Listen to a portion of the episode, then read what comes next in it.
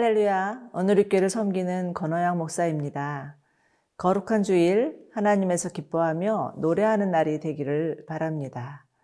비록 계속되는 코로나 상황으로 인해서 많은 어려움은 있지만 기쁨으로 예배할 때 넉넉히 이길 수 있으리라 믿습니다. 욥기 큐티가 계속되고 있죠. 욥과 친구들의 논쟁이 지루하게 반복해서 이어지는 것 같지만 그 가운데 일어나는 욥의 점진적인 변화를 통해서 하나님의 일하심을 볼 수 있습니다. 우리의 신앙도 믿음의 여정이라는 표현을 쓰죠. 비록 긴 여행길 같지만 가야 할 목적지가 분명하기에 하나님과 함께 오늘도 힘차게 걸어갈 수 있으리라 기대가 됩니다. 오늘 함께 묵상할 말씀은 욥기 15장 17에서 35절입니다.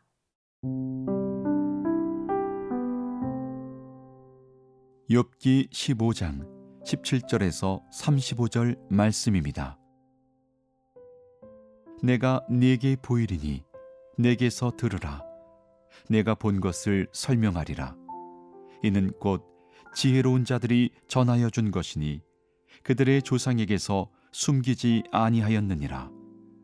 이 땅은 그들에게만 주셨으므로 외인은 그들 중에 왕래하지 못하였느니라 그 말에 이르기를 아기는 그의 일평생에 고통을 당하며 포악자의 횟수는 정해졌으므로 그의 귀에는 무서운 소리가 들리고 그가 평안할 때에 멸망시키는 자가 그에게 이르리니 그가 어두운 데서 나오기를 바라지 못하고 칼날이 숨어서 기다리느니라. 그는 헤매며 음식을 구하여 이르기를 어디 있느냐 하며 흑암의 날이 가까운 줄을 스스로 아느니라. 환난과 역경이 그를 두렵게 하며 싸움을 준비한 왕처럼 그를 쳐서 이기리라. 이는 그의 손을 들어 하나님을 대적하며 교만하여 전능자에게 힘을 과시하였음이니라. 그는 목을 세우고 방패를 들고 하나님께 달려드니 그의 얼굴에는 살이 찌고 허리에는 기름이 엉기었고 그는 황폐한 성읍 사람이 살지 아니하는 집 돌무더기가 될 곳에 거주하였음이니라. 그는 부유하지 못하고 재산이 보존되지 못하고 그의 소유가 땅에서 증식되지 못할 것이라. 어두운 곳을 떠나지 못하리니 불꽃이 그의 가지를 말릴 것이라. 하나님의 입김으로 그가 불려가리라 그가 스스로 속아 허무한 것을 믿지 아니할 것은 허무한 것이 그의 보응이 될 것임이라. 그의 날이 이르기 전에 그 일이 이루어질 것인즉 그의 가지가 푸르지 못하리니 포도 열매가 익기 전에 떨어짐 같고 감남꽃이 곧 떨어짐 같으리라. 경건하지 못한 무리는 자식을 낳지 못할 것이며 뇌물을 받는 자의 장막은 불탈 것이라. 그들은 재난을 잉태하고 죄악을 낳으며 그들의 뱃속에 속임을 준비하느니라. 어제에 이어서 오늘도 엘리바스의 두 번째 변론이 계속되는데요. 첫 번째 대화에서는 비교적 욥에 대한 연민과 위로, 동정어린 마음이 엿보이기도 했지만 이제는 점점 비판적인 어조로 목소리를 높이고 있습니다. 우선 그는 유백에 자신의 말을 경청해 주기를 강력하게 요구하는데요. 17절에서 18절입니다. 내가 내게 보이리니 내게서 들으라 내가 본 것을 설명하리라. 이는 곧 지혜로운 자들이 전하여 준 것이니 그들의 조상에게서 숨기지 아니하였느니라. 엘리바스가 요백에 전하고자 하는 말은 조상들로부터 내려온 지혜 전통이었죠. 그러기 때문에 자신이 하는 말이 아주 신빙성이 있고 권위가 있을 것이라고 주장하는 것입니다. 엘리바스는 욥의 세 친구 중에서 가장 나이가 많고 사람들로부터도 존경받는 지혜자였죠. 그래서 그는 오랫동안 자신이 가진 지혜를 여러 사람들에게 나눠줄 수 있었습니다. 그렇지만 아무리 경험이 많고 지혜롭다 해도 인간이 경험과 지혜는 한계가 있음을 잊지 말아야 합니다. 전통은 귀한 것이지만 자칫 전통주의로 변질된다면 현실의 상황을 고려하지 않는 폐쇄성에 빠질 우려가 있기 때문이죠.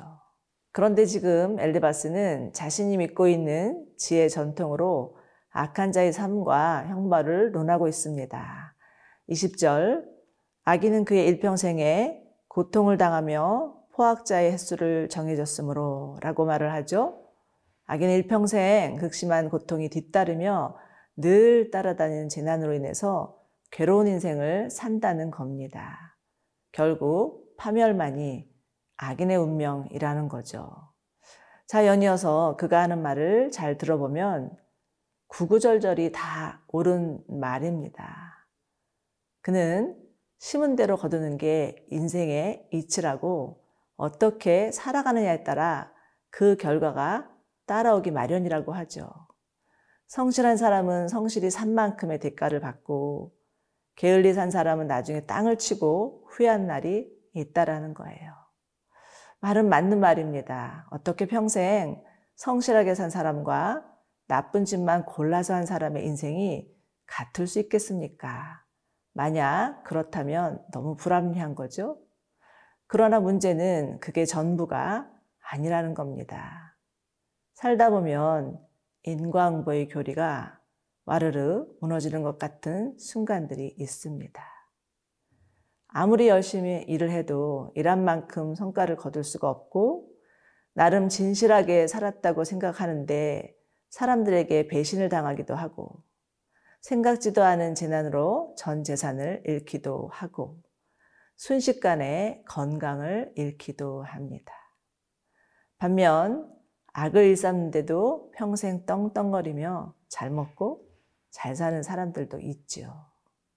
그러므로 이 인과응보의 교리를 모든 사람, 모든 경우에 주장하는 것은 자칫 그 주어진 결과로 인해서 사람을 판단하는 오류에 빠질 수 있습니다. 여러분 인생은 우리가 이해하는 방식으로만 풀어지는 게 아닙니다. 심은 대로 거둔다는 인과응보의 교리로만 인생을 규정 짓기에는 우리 인생이 너무나 복잡하고 신비롭다고까지 말할 수 있습니다. 그러므로 나의 인생이든 다른 사람의 인생이든 함부로 판단하거나 규정 짓지 않는 것. 그것이 하나님 앞에 할 수 있는 인간의 겸손이라 생각됩니다. 우리의 삶이 오묘한 하나님의 섭리 안에 있음을 믿으며 겸허히 받아들일 수 있는 자들이 되기를 소망해 봅니다.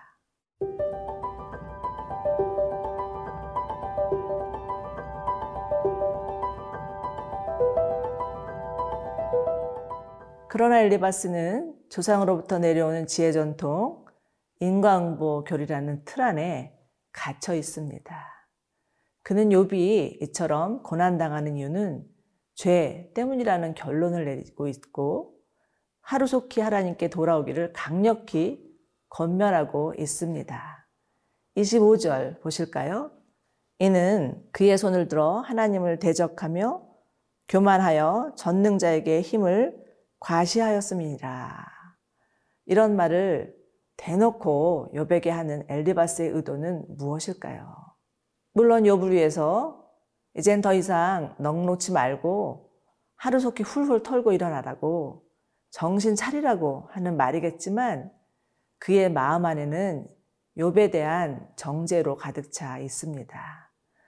회개하지도 않으면서 하나님께 일일이 따지는 것만 같은 욥이 못마땅한 거죠.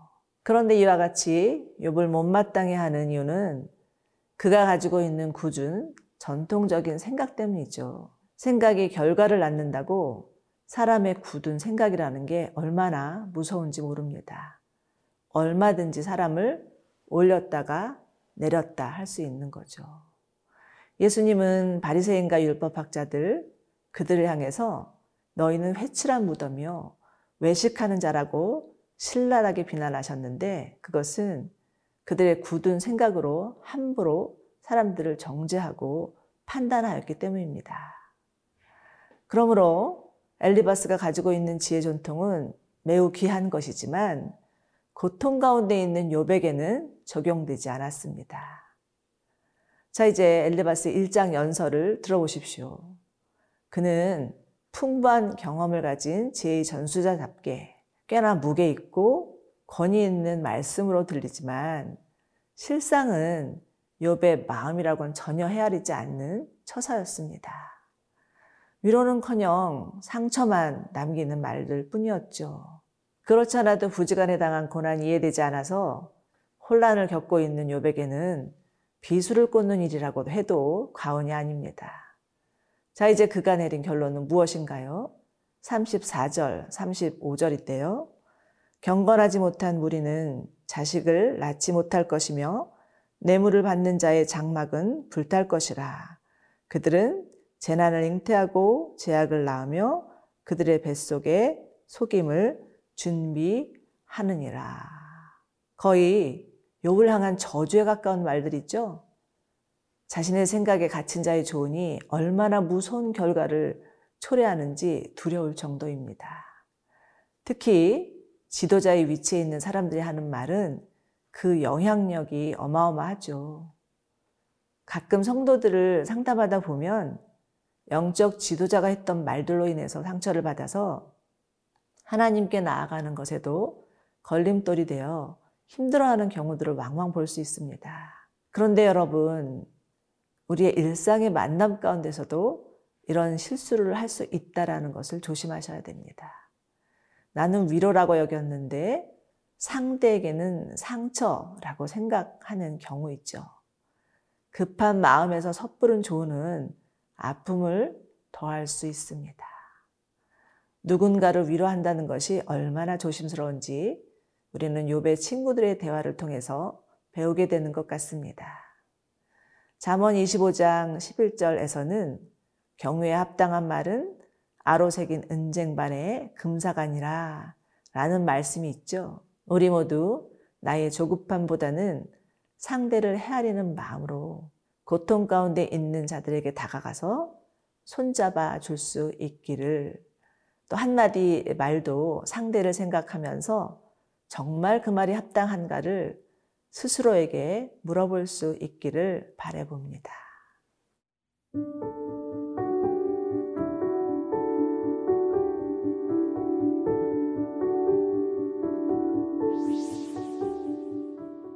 하나님 아버지, 우리가 배운 지혜나 전통도 경우에 따라 교만이 되고 전통주의가 될 수 있음을 깨닫게 하여 주옵소서.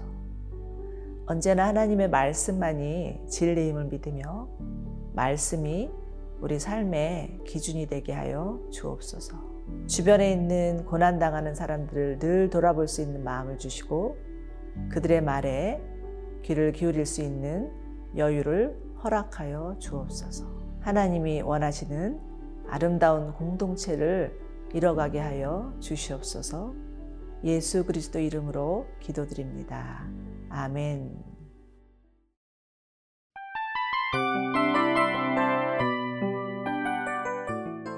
이 프로그램은 청취자 여러분의 소중한 후원으로 제작됩니다.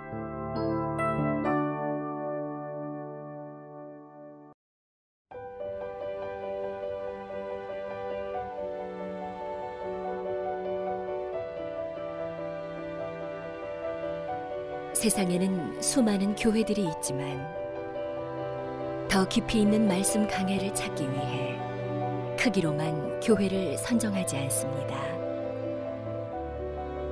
보다 좋은 영적 콘텐츠를 더 많이 나누기 위해 방송비를 받지 않습니다. 1년 365일 복음만 전하고 싶어서 우리는 광고를 하지 않습니다.